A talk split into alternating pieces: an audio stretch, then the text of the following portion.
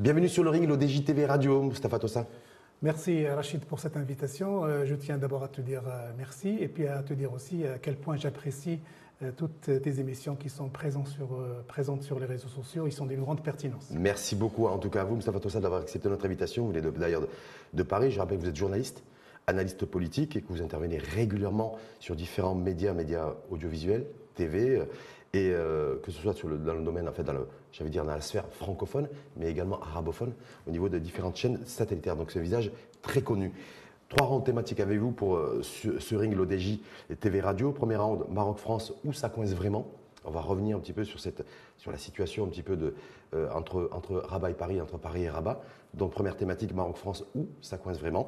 Deuxième thématique, deuxième round, quelle solution à la crise? Et troisième round, faut-il réinventer un nouveau modèle de coopération ou de, et ou de partenariat entre les, entre les deux pays. Sur le premier round, euh, ça où est-ce que ça coince vraiment entre Rabat et Paris? Alors, euh, euh, officiellement, ça coince sur le fait que le Maroc, par le biais de Sa Majesté le roi Mohamed VI, avait formulé une demande politique à l'égard de la France et d'un certain nombre de pays européens qu'il est temps, le temps est venu, de sortir de la zone grise, de la zone de confort, qui consiste euh, à ne pas reconnaître totalement, officiellement, euh, la marocanité du Sahara, la souveraineté du Maroc sur le Sahara. Et, cette demande euh, marocaine, royale, à l'égard d'un certain nombre de pays européens, notamment la France, n'a pas eu la réponse qu'il fallait, notamment. Donc pour vous, Mustafa Sousa, c'est ça qui, est en fait, aujourd'hui, est le point de tension majeur entre Rabat et Paris. Il n'y a pas d'autre chose qui serait éventuellement. en tout cas, c'est le point de blocage. Parce mhm. que si demain, la diplomatie française sort de cette zone de confort et que par un billet ou par un autre, par le billet d'Emmanuel Macron ou de sa ministre euh, des Affaires euh, étrangères Catherine Colonna, la France reconnaît officiellement la marocanité du Sahara, comme ça a été fait par les Américains, comme ça a été fait par un certain nombre de pays européens, les Allemands et les Espagnols, comme un certain nombre de pays arabes et africains. Si demain Paris euh, dit je sors de cette zone grise, que j'ai longtemps observée, à savoir l'option de l'autonomie, est une des solutions pour ce conflit, si Paris sort de, ce, de, ce, de, cette, position, en tout cas Il y aurait une nouvelle dynamique dans la relation euh, franco-marocaine. J'en suis sûr. C'est-à-dire clairement pour vous, c'est le, le, fait que Paris et que la France et qu'Emmanuel Macron, du coup, n'ait pas bougé d'un iota là-dessus. C'est ça qui a, qui a, tendu et crispé les relations entre les deux pays. C'est ça qui a euh, paralysé euh, le dialogue politique euh, qui a empêché que les euh, euh, visites de haut niveau puissent avoir lieu entre le Maroc et la France. Et c'est ça, en fait, qui, à l'origine de, l'absence de l'ambassadeur marocain à, Paris qui n'a pas été remplacé, mhm. monsieur, monsieur le, Mohamed Ben qui n'a pas été remplacé, et le ministre Christophe Lecourtier qui est là, mais sans être là. Mhm. Donc si demain il y a la diplomatie française bouge ses lignes sur ce sujet-là, je crois que les Marocains pourraient oublier toutes les autres formes de crise de la relation franco-marocaine pour euh, euh, donner euh, un nouvel esprit à une dynamique dans leurs relations. Moi, à mon sens, je suis convaincu que c'est ça le problème. Hum, parce que d'autres personnes, vous avez vu aussi, des, faiseurs d'opinion comme vous d'ailleurs, hein, Moustapha Tossa avance le fait qu'en fait, il y, aurait eu un problème différentiel entre les, entre les deux chefs d'État et que c'est ça qui, est qui serait à l'origine du, du blocage crispation et tension entre les, entre les deux pays. Je, je fais référence d'ailleurs, vous l'avez deviné comme moi, à Tar Benjeloul, l'écrivain. Alors oui, alors ce qu'avait dit Tar Benjeloul et ce, ce que disent aussi d'autres sources, pour moi, ce sont les conséquences de cette mauvaise compréhension euh, entre Paris et, Rabat. À partir du moment où il y a une demande marocaine et il y a un silence français, ils ne veulent pas. Euh, les, les Français, la diplomatie française veulent continuer à tenir le manche par le milieu. À à, ne pas, à, essayer de gagner l'Algérie sans perdre le Maroc. Et cette position de la diplomatie française est devenue intenable. Après, il y a eu, euh, quand il y a ce blocage, le cœur du blocage, le cœur du moteur est bloqué, il y a des conséquences. Donc tout ce qui est visa, toutes les polémiques qu'il y a eu autour de la, réduction des, des, visas, par exemple, pour vous, c'est que ce n'est que la conséquence de... Ce sont des conséquences, et même la résolution du Parlement européen, euh, même mmh. euh, les campagnes médiatiques contre le Maroc, c'est moi, moi, je les intègre dans ce bras de fer extrêmement euh, important et sensible que ce livre deux pays amis, intimement liés par l'histoire, par la culture, par l'économie. Et à un moment donné, un des pays, le Maroc, a demandé à un partenaire historique de sortir de la zone de confort. Et ce rééquilibrage-là, en fait, clairement, entre les, donc des relations entre les deux pays, La preuve. vous dites Paris, Paris, ne, Paris ne veut pas, non, Pour voit moment. mauvais oeil, en tout cas, ce- cette demande de rééquilibrage des relations et d'un positionnement clair sur, le, Voilà. sur la feuille de route du plan d'autonomie D'ailleurs, d'ailleurs, d'ailleurs, pour, pour étayer euh, la, thèse que je défends, c'est que euh, jusqu'à présent, on n'a pas réussi à se mettre d'accord sur la date d'une visite d'État euh, d'Emmanuel eu, il Macron. y a eu plusieurs reports. Il y a plusieurs reports, il y a eu plusieurs discussions, et, et- et- et- et maintenant il est inenvisageable. On ne peut pas envisager de dire que, par exemple, il va venir avant la fin de l'année. Pourquoi?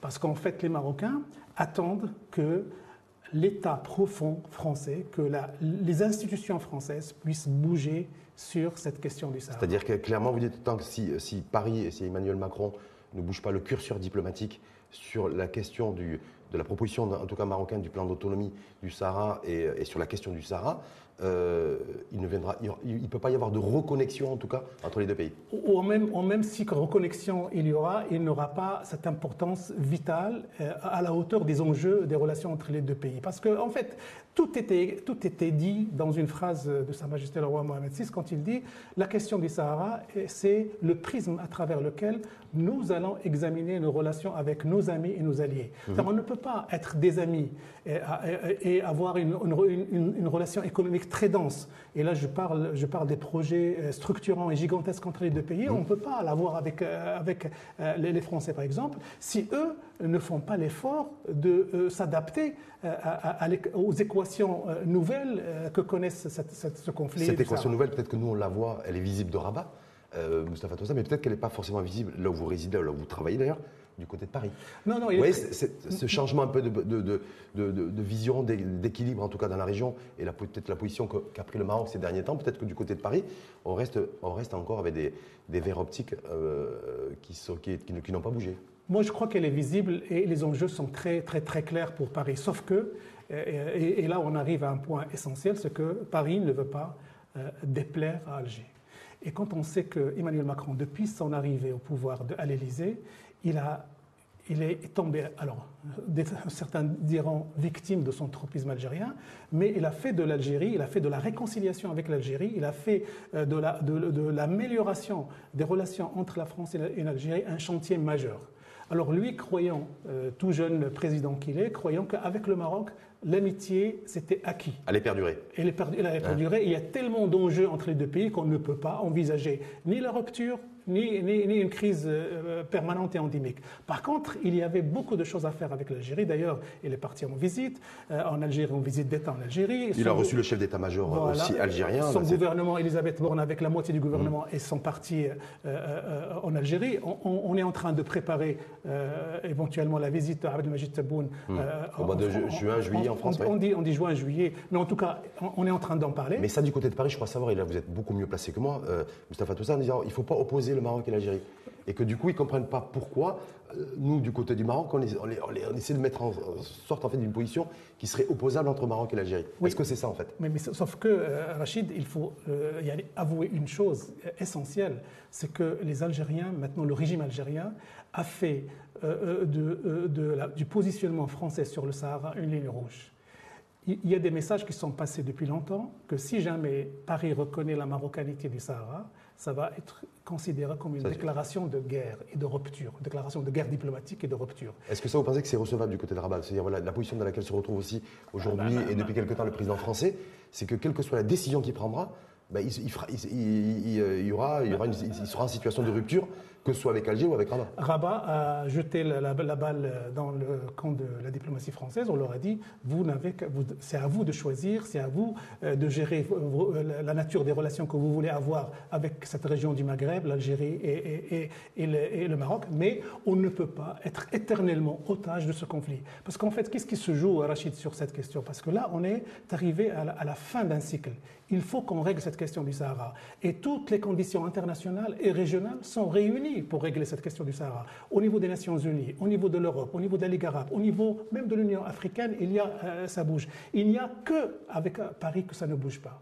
Pourquoi ça ne, ça, ça ne bougerait pas? Est-ce que tu es du côté de Paris justement Parce que le mois dernier, il y a Éric Ciotti, le patron des Républicains, qui, avec, qui était présent au Maroc pendant quelques jours, qui a été reçu d'ailleurs par le, le chef de gouvernement, mais en même temps que lorsqu'il l'a reçu, Ariz Arnouch était en- l'a reçu en qualité de patron du RNI, et l'a reçu d'ailleurs au siège du RNI ici même à, à- à Rabat. euh, Éric Ciotti s'est montré favorable, il l'a dit publiquement et officiellement, effectivement, nous soutenons, nous, Parti républicain, nous soutenons le plan d'autonomie, la feuille de route marocaine concernant, concernant le, Sahara. Est-ce que là-dessus, ça, ça, peut déstabiliser le, pouvoir en place en, France ou, pas du tout? Pour, pour, le moment, euh, moi j'ai essayé de, de, de, lire un petit peu et d'analyser un petit peu euh, l'impact de la déclaration d'Eric Ciotti sur la diplomatie française.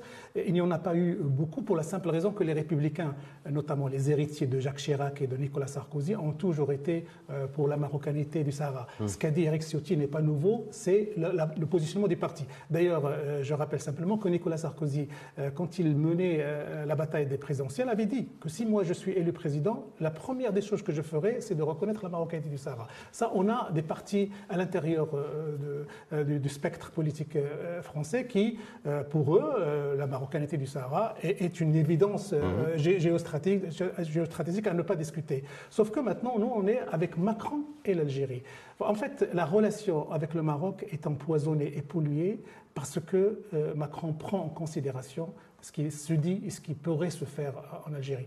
Euh, euh, la meilleure manière pour Emmanuel Macron de sortir de cette crise, c'est de convaincre d'abord le régime algérien qu'il n'y a pas d'autre solution. Donc on peut imaginer que peut-être que le fait que le, le, président, algérien, il y a eu sa venue à Paris a été repoussé à plusieurs reprises, c'est peut-être ça aussi qui pose, pose problème. Il y a peut-être l'idée aussi d'Emmanuel Macron de, de, dire aussi clairement au président, au président algérien, voilà, ben, nous, Paris, on va, on va prendre peut-être, on va prendre une position vis-à-vis de la proposition marocaine d'autonomie en tout cas sur ce sur ce sujet précis En fait, une, des raisons qui expliquerait euh, ce multiple report de la visite euh, du président algérien à Paris, c'est que euh, les deux pays, les deux États, ne se sont pas mis d'accord sur un agenda diplomatique de cette visite. Et parmi les demandes algériennes, ça c'est un secret pour personne, les Algériens, quand ils sont en, face d'un pays, leur principale obsession, c'est ne pas reconnaître la marocanité du Sahara. Et ils voulaient arracher, à l'issue de cette visite, une promesse euh, euh, française que Paris ne reconnaîtrait pas la Avant d'aller sur le, sur le deuxième thématique avec vous, Moustapha Tossa, est-ce que selon vous, je sais que vous n'avez pas forcément, vous n'êtes pas devin, mais est-ce que c'est une situation qui pourrait durer? C'est-à-dire les tensions entre Rabat-Paris et puis, puis, les, et puis Alger, Alger, donc, tout, ça, est-ce que ça, pourrait, ça, pourrait, durer? alors, Rachid, moi j'ai tendance à comparer cette crise-là entre euh, le Maroc et la France avec la crise de 2014 et de 2015, où il y avait, quand il y avait François Hollande. Oui, mais la suspension de la coopération judiciaire. Alors, alors, cette crise-là, malgré tout ce côté dramatique et ce côté presque rupture qu'il y a eu, est beaucoup moins grave que ce qui se passe aujourd'hui. Parce qu'à à ce moment-là, à l'époque de Christian Taubira, à l'époque de François Hollande, il y avait une volonté des deux pays de dépasser ces divergences et de trouver une solution. Ce qu'on constate aujourd'hui, on a l'impression qu'on est en train, en, en présence de deux pays qui se font la gueule qui sont là, mais qui ne se parlent pas. Et qui ne se parlent pas ou qui se parlent peu qui se parlent pas. Parce que là, il y a encore le président du MEDEF qui va venir au Maroc. Oui, mais, oui, oui, oui, il y a, oui, oui, mais, le, mois dernier. L'autorité politique qui, qui, qui, qui, décide euh, des positionnements diplomatiques, euh, ils ne se parlent pas. Deuxième round, euh, Moustapha ça avec vous, justement, mais quelle solution à la crise? Clairement, comment on peut sauver cette relation franco-marocaine en fait, euh, moi, d'abord, je, voudrais dire que ceux qui, euh, les gens qui misent ou qui parient euh, sur le fait que cette crise entre la France et le Maroc est une bonne chose parce que ça permet de régler quelques comptes historiques avec la culture et la langue française, je crois qu'ils font le mauvais pari. On ne peut pas. la France est un pays dont le Maroc ne peut pas se passer par une baguette magique. C'est un, un, allié historique. on a un échange humain et, économique extrêmement important. D'ailleurs, Rachid, si tu as, si tu as remarqué, euh, malgré la crise politique majeure euh, qui oppose les deux pays, euh, sur le plan économique, il n'y a pas encore eu d'effets de, ou de conséquences suffisamment graves pour, pour alerter. Donc, les derniers chiffres qui ont été publiés montrent que l'échange, la, coopération économique entre les deux pays se porte bien et, est en bonne santé, et qui ne reflète pas l'ampleur de la relation politique, en fait, qui est, extrêmement tendue. L'ampleur de la divergence, de la divergence politique. Donc ça veut dire qu'il y a des gens, il y a des milieux qui veulent absolument maintenir cette relation. Parce que c'est plutôt le monde des affaires des, deux côtés de la Méditerranée, le, MEDEF d'un côté à Paris, puis le, le, monde, des affaires, le monde de la culture, euh, l'intelligentsia, euh, les, diasporas. Il y a une diaspora française importante qui vit au Maroc et qui vit très bien, qui vit tout, à fait, mhm. euh, qui, qui, aime le Maroc et qui a choisi de vivre au Maroc. Il y a une diaspora marocaine qui est extrêmement importante, extrêmement dynamique en France. Donc tous ces éléments-là font qu'à un moment donné, les choses peuvent se dégoupiller. Moi, je suis, moi, je suis bon, à la fois je suis pessimiste et optimiste. Cette, cette situation de crise peut durer mais elle peut, du jour au lendemain, par une décision d'Emmanuel Macron et de Sa Majesté le roi Mohamed VI, peut euh, changer, changer en le tout cas, La visite, visite du président du MEDEF avec une délégation d'hommes d'affaires français au Maroc, euh, l'annonce aussi faite par le PDG de Total, le, le géant pétrolier d'un investissement de 100 milliards de dirhams dans la région de Guelmine, d'ailleurs, pour la, production d'électricité hybride. Donc euh, ça, ce sont autant d'éléments. Est-ce que ça, c'est les messages qui vont dans le sens de peut-être ben, la crise, on va essayer, on va dépasser cette crise-là et on va, on va renouer les liens. En fait, en fait, quand il y a eu, la, quand il y a, au, cœur, au, sommet de la crise entre la, France et le Maroc, Macron et, le Maroc, il y a eu les milieux d'affaires et d'ailleurs on, on l'a lu dans euh, les journaux comme Le Figaro qui ont essayé d'alerter euh, Emmanuel Macron. Attention, il ne faut pas trop jouer avec le feu, avec cette relation parce que il y, il y, a des vrais enjeux économiques et des, intérêts communs et, des mmh. intérêts vitaux pour la mmh. France et, pour le. Donc ces milieux-là sont conscients, tout à fait conscients euh, des enjeux et de l'ampleur de, cette crise. moi, j'imagine que ce genre d'événement euh, peut participer à envoyer des messages à, Emmanuel Macron, à son gouvernement, euh, parce que comme, quoi, à un ah, moment ou à un autre, il en faut même temps, passer Il y en a certains qui considèrent que c'est effectivement même le patronat, le monde des affaires, n'a pas suffisamment de force et de puissance, en tout cas de pouvoir, pour faire, faire un petit peu bouger les lignes au niveau d'Emmanuel Macron, qui serait, lui, dans son écosystème, en fait, et que en disant moi la politique c'est moi, vous le, business c'est vous. Non, euh, non, non, pas, pas du tout. Euh, en France comme ailleurs, euh, c'est le business, c'est l'économie qui dicte la politique. Il n'y a, pas à sortir de cette règle. D'ailleurs, d'ailleurs si Emmanuel Macron euh, essaye euh, d'adopter un positionnement médian entre guillemets entre le Maroc et l'Algérie, c'est parce, parce qu'il y a des soucis économiques derrière aussi à l'égard de, l'Algérie, parce qu'il veut aussi développer euh, un partenariat gigantesque, mmh. stratégique avec, avec l'Algérie, l'intégrer dans, dans, de nouvelles équations régionales. L'économie et aussi un. on voit que l'économie a, du mal à prendre le pas sur le politique dans cette, dans cette configuration. Là, en fait, ce qui, serait l'idéal, c'est qu'à un moment ou à un autre, Emmanuel Macron prend conscience qu'il est euh, le seul pays d'Europe jusqu'à présent euh, qui est resté dans cette zone grise. attendez, je, ne dis pas que la France est anti-Maroc dans ce, dossier. Elle a, depuis 2007, été un des avocats du plan de l'autonomie. Mais le problème, c'est qu'elle a toujours, la France, la diplomatie française a toujours dit que le plan de l'autonomie, c'est une des solutions. Alors que maintenant, on est arrivé à un point où il ne, faut pas dire une des solutions. C'est la solution. En tout cas, il y en a certains aussi qui considèrent que Emmanuel Macron, donc c'est son deuxième mandat, quinquennat présidentiel, et que du coup, euh, bah, il ne sera plus président à partir de 2027, et qu'il bah, n'est pas dans l'obligation aussi de, prendre des risques ou de prendre en tout cas une position là-dessus, et qui pourrait laisser la situation euh, perdurer, certains vont considérer, d'employer le terme de, pourrir, parce que voilà, de toute façon, il lui reste, et puis il a d'autres aussi, euh, il a d'autres sujets en termes de politique interne qui, sur lesquels il est déjà interpellé. Alors, si, si la décision d'Emmanuel Macron ou de la diplomatie française est de laisser pourrir la situation pendant. Jusqu'à la fin de, de ce quinquennat euh, cette question ne peut pas être un défi majeur pour le Maroc parce que, contrairement à Emmanuel Macron, le Maroc a le temps euh, avec lui. Euh, qu'est-ce que c'est trois ans, quatre ans dans la vie d'un pays ou d'un conflit. C'est rien du tout. Le Maroc aussi peut euh, faire le choix d'attendre à ce qu'il y ait de nouvelles élections, euh, un nouveau euh, président ou une nouvelle présidente à l'Élysée et essayer de réécrire avec ce nouveau président la grammaire d'une nouvelle relation. Sauf que moi, je n'y crois pas. Emmanuel Macron n'est pas, pas le genre, moi je le sens comme ça, n'est pas le genre à, laisser les choses pourrir. Et, et, moi, je m'attends à, être agréablement surpris dans les semaines, les mois à venir par une démarche, une, entreprise euh, française qui pourrait euh, et euh, se réconcilier avec les Algériens et satisfaire les demandes marocaines. C'est possible. Pour vous, c'est possible. C'est possible, oui. Et, en tout cas, la solution, elle s'appelle Macron. Oui. d'accord. La, solution s'appellerait Macron et s'appellerait l'intelligence d'une situation. Parce que contrairement à ce qu'on peut dire, oui, il est jeune, il n'avait pas beaucoup d'expérience avant, avant d'arriver au gouvernement, mais c'est un homme qui a montré qu'il était capable d'avoir de bonnes réactions, de bonnes, de de, bonnes attitudes et il est capable de, provoquer l'histoire. Ça veut dire, est-ce que pour vous, Mustafa Tossa, il est capable de surprendre? Oui, moi je crois qu'il est capable de, surprendre, positivement, de, surprendre positivement et, de satisfaire euh, les, les, demandes marocaines. Avant de passer au troisième round avec vous, Mustafa Tossa, vous qui êtes justement, vous vivez à Paris, vous êtes journaliste à Paris, euh, donc vous côtoyez aussi ben, l'écosystème médiatique euh, parisien. Est-ce que, et là-dessus, c'est quoi un peu la température? Parce qu'on est, on dit des fois, ben, il y a quelques articles dans le Figaro, dans Le Point et autres, mais on ne sait pas trop si c'est le porte-voix un peu le Figaro de, du Quai d'Orsay qui fait passer des petits messages. Mais grosso modo, cet écosystème médiatique parisien, qu'est-ce qu'il pense et qu'est-ce qu'il dit de cette situation? En, fait, euh, l'écosystème euh, médiatique euh, parisien est à l'image aussi de, de, la diplomatie. Il ne fait que refléter un petit peu les aigreurs, les déceptions, les espoirs des uns et des autres. Et, quand il y a une crise, forcément, et, il y a les facteurs qui, qui, vont avec, les articles qui vont avec. D'ailleurs, le, le, Maroc, enfin, la crise avec le Maroc n'était pas qu'avec Paris, il y avait aussi avec le Parlement européen.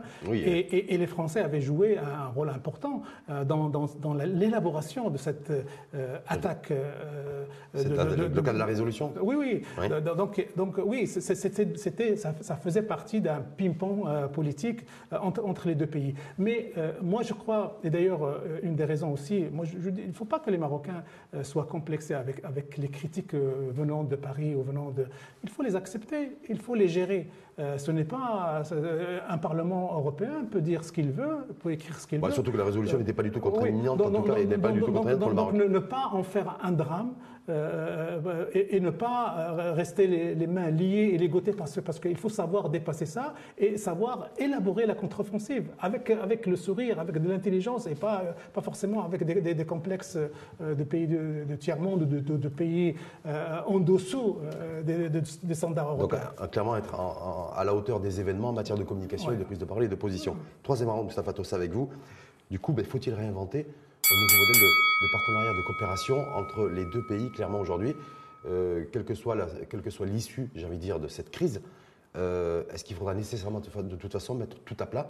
Ce qu'a un peu esquissé d'ailleurs Nasser Bouleta en décembre dernier, lorsqu'il a reçu la ministre française des Affaires étrangères, Catherine Colonna. Oui, alors, euh, de toute façon, comme, comme je l'ai dit au, début de cette émission, le point essentiel, le tournant qui pourrait dynamiser euh, la relation entre la France et le Maroc, c'est le changement de position de Paris à l'égard du Sahara. Une fois ce changement acquis et validé, euh, le partenariat France-Maroc euh, s'emporterait très bien. D'autant plus que le partenariat. Mais est-ce qu'il ne sera plus comme avant? Il y en a, qui, considèrent que quoi qu'il en soit, il va y avoir un rééquilibrage. Bien sûr, bien sûr. ça sera plus comme hier. Le, Maroc, le Maroc d'il y a 30 ans euh, n'est pas. Le Maroc d'aujourd'hui, ce n'est pas le Maroc d'il y a 30 ans. Aujourd'hui, le Maroc dispose d'une d'entreprises conquérantes, mhm. notamment sur l'Afrique. On, parle de, des banques, on parle de transport aérien, on parle mhm. des assurances. le Maroc a, développé un, un réseau de relations extrêmement dense euh, dans un certain nombre de pays africains, au point d'envisager des, projets gigantesques de production euh, d'énergie. Donc forcément, le forcément, le partenariat mmh. entre la France et le Maroc euh, devrait en bénéficier et devrait être adapté à cette nouvelle donne. D'ailleurs, M. Boleta aussi avait dit une chose très importante, c'est quand il a essayé de rassurer, rassurer les Français, rassurer Catherine Colonna en lui disant ne croyez pas que les partenariats stratégiques que nous signons avec d'autres pays, et là l'allusion est faite aux États-Unis, en Israël et avec à la Chine également. Ne croyez pas que c'est au détriment du partenariat euh, traditionnel et stratégique avec la France. Nasser Bourita a envoyé un message à Paris en disant on a beau élargir nous, notre, spectre de partenariat, c'est pas pour autant que, notre relation avec, le, avec la France va bouger. Bien au contraire, euh, le partenariat stratégique entre, avec la France pourrait euh, bénéficier de, ces, de ces partenariats et, les deux pays pourraient s'enrichir et, et, renforcer leurs relations. Donc ce n'était pas, ce n'est pas un handicap, c'est beaucoup plus un atout. Un atout, un handicap en tout cas. Est-ce que ce qui pourrait pourrir, entre, guillemets, ou polluer plutôt, euh, la situation dans les prochaines semaines, en tout cas, euh, qui ne devrait pas arranger peut-être les choses, c'est ce, ce, grand projet que les, qui va être voté, en fait, soumis, je crois, au mois de juin, en Conseil des ministres et cet automne au, au Parlement, à l'Assemblée nationale à, Paris, sur, les, sur, la, sur l'immigration. La fraude sociale. La fraude sociale et l'immigration, et que là, du coup, effectivement, avec les pays du Maghreb, c'est-à-dire nous, l'Algérie, et puis quelque, et quelque part aussi, peut-être dans un degré moindre, mais également la Tunisie, voilà, ça, tombe bien ou mal, parce que là, il risque d'y avoir aussi des, de nouvelles formes de, crispation avec ces, personnes en situation irrégulière en France qui pourraient être expulsées dans les pays d'origine alors, alors, moi, comme je vis, je vis là-bas, je, pourrais voir les choses de l'intérieur. Quand il y a eu euh, ces histoires de, visa, mhm. euh, euh, Emmanuel Macron était dans une course présidentielle de compétition féroce avec Éric Zemmour, le mhm. porte-voix de, de, de, Marine Le Pen, Front National De la xénophobie, et, Marine Le Pen. Et il fallait à ce gouvernement de prendre une décision qualifiée de souveraine pour essayer d'attirer, enfin, de tirer le tapis sous Le Pen et Zemmour. Ça, c'était l'histoire du visa et c'était la logique qui était derrière. Maintenant, avec ce qu'on appelle la fraude sociale, évidemment, alors la fraude sociale, je ne sais pas si les Marocains doivent la prendre exclusivement pour eux, comme une attaque pour eux, mmh. mais euh, ils luttent contre la fraude, la fraude fiscale et la fraude sociale. Ce sont des politiques euh, euh, pris par un gouvernement qui ne sont pas forcément des actes. Mais ça peut être aussi, donc du coup, un enjeu de, si, si, si, si, effectivement la situation s'apaise, il va falloir aussi qu'il y ait un vrai partenariat euh, en tout cas entre les pays du Maghreb et la France, et le Maroc et, Paris là-dessus, sur les, sur les OQTF Oui, oui parce, parce qu'en fait, quand on parle de fraude sociale, il ne faut pas viser uniquement le Maroc, parce que ça, vise aussi l'Algérie, et ça vise aussi la Tunisie, ça vise aussi les autres pays. Donc pourquoi devrions-nous, Marocains, les prendre comme une attaque euh, personnelle contre nous, même si ça nous concerne beaucoup de nos retraités et beaucoup de nos, concitoyens?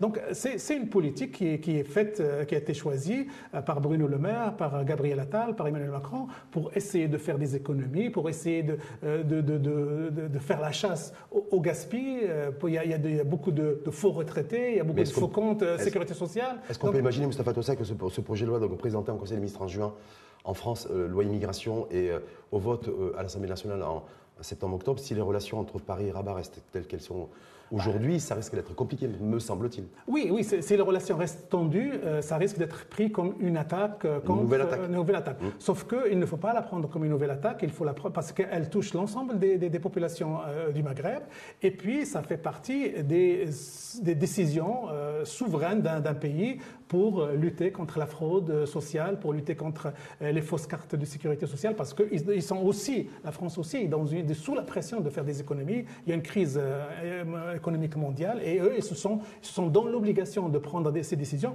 d'autant plus que euh, l'opinion française, qui est en train d'exprimer de, de, beaucoup de sympathie pour euh, Marine Le Pen, euh, si on continue à ne rien faire sur un certain nombre de secteurs, c'est la, porte ouverte, c'est l'autoroute ouverte pour Marine Le Pen à l'Élysée en 2027. Et, Marine Le Pen, d'ailleurs, qui, a laissé sous-entendre d'ailleurs qu'elle était qu'elle était favorable, en tout cas, à cette feuille de route marocaine sur le plan d'autonomie, qu'elle était de discours beaucoup plus, enfin, en tout cas, euh, assez positif vis-à-vis de Rabat. Oui. Est-ce que c'est de la tactique politique ou Non, non, non, ça, ça c'est traditionnel. La droite, l'extrême droite, hum. une partie de la gauche du gouvernement, euh, ce sont euh, des milieux traditionnellement pour qu'il y ait une relation importante avec le Maroc. Et donc, qui dit importante et stratégique, ça veut dire qu'il y ait une intelligence dans la situation, ça veut dire reconnaître la marocanité du Sahara. Ça, ça, ça c'est une réalité. Maintenant, comme je l'ai dit, la décision est entre les mains de Macron, qui se trouve coincé entre Alger et Rabat comment gérer ce puzzle euh, euh, politique régional, ça c'est ce qu'on va voir euh, une fois Tebboune en Algérie par exemple. En tout cas pour vous, et juste pour conclure Mustafa Tossa, c'est donc la solution, l'origine en fait, du problème ou de la co-responsabilité et la co-responsabilité en matière de solution, c'est Emmanuel Macron. Oui. oui voilà, c'est. Et c'est le dossier du Sahara. L'histoire de Pegasus, l'histoire de Côte Téléphone, l'histoire de, la mauvaise humeur, l'histoire de l'ambassadeur. Tout ça, ce sont des conséquences d'un refus français jusqu'à présent de bouger les lignes de sa diplomatie sur le dossier du Sahara. Si demain Emmanuel Macron prend la décision de faire bouger les lignes, tout redeviendra normal. Plus, tout redeviendra extrêmement euh, intéressant pour les, deux pays. Parce que le Maroc est arrivé à un point où, euh, pour lui, la France est un, est un, est un acteur majeur euh, de l'Europe et de l'Afrique, et il faut que la France adopte la position, la, reconnaisse la marocanité du Sahara, ou alors qu'il le dise clairement nous ne reconnaissons pas la Marocaine Sahara. En tout cas, il faut, il faut que Paris prenne une position tranchée là-dessus. Voilà, clarification. Et, jusqu'à présent, la diplomatie française ne veut pas, euh, sous la pression des demandes marocaines, ne veut pas euh, faire ce pas. Peut-être elle le ferait dans, les semaines ou les mois à venir. Donc l'occasion de refaire un débat avec vous, Moustapha Tossa. Avec plaisir. C'est un plaisir en tout cas. Merci infiniment à vous, Moustapha Tossa. Je rappelle, journaliste, analyste politique, et que voilà, vous qui avez un visage très connu du, euh, du pôle audiovisuel, monde, hein, parce que vous intervenez à la fois dans le Moyen-Orient, les chaînes satellitaires, et à la fois dans les chaînes francophones. Merci. Merci infiniment à vous et à très bientôt. Merci.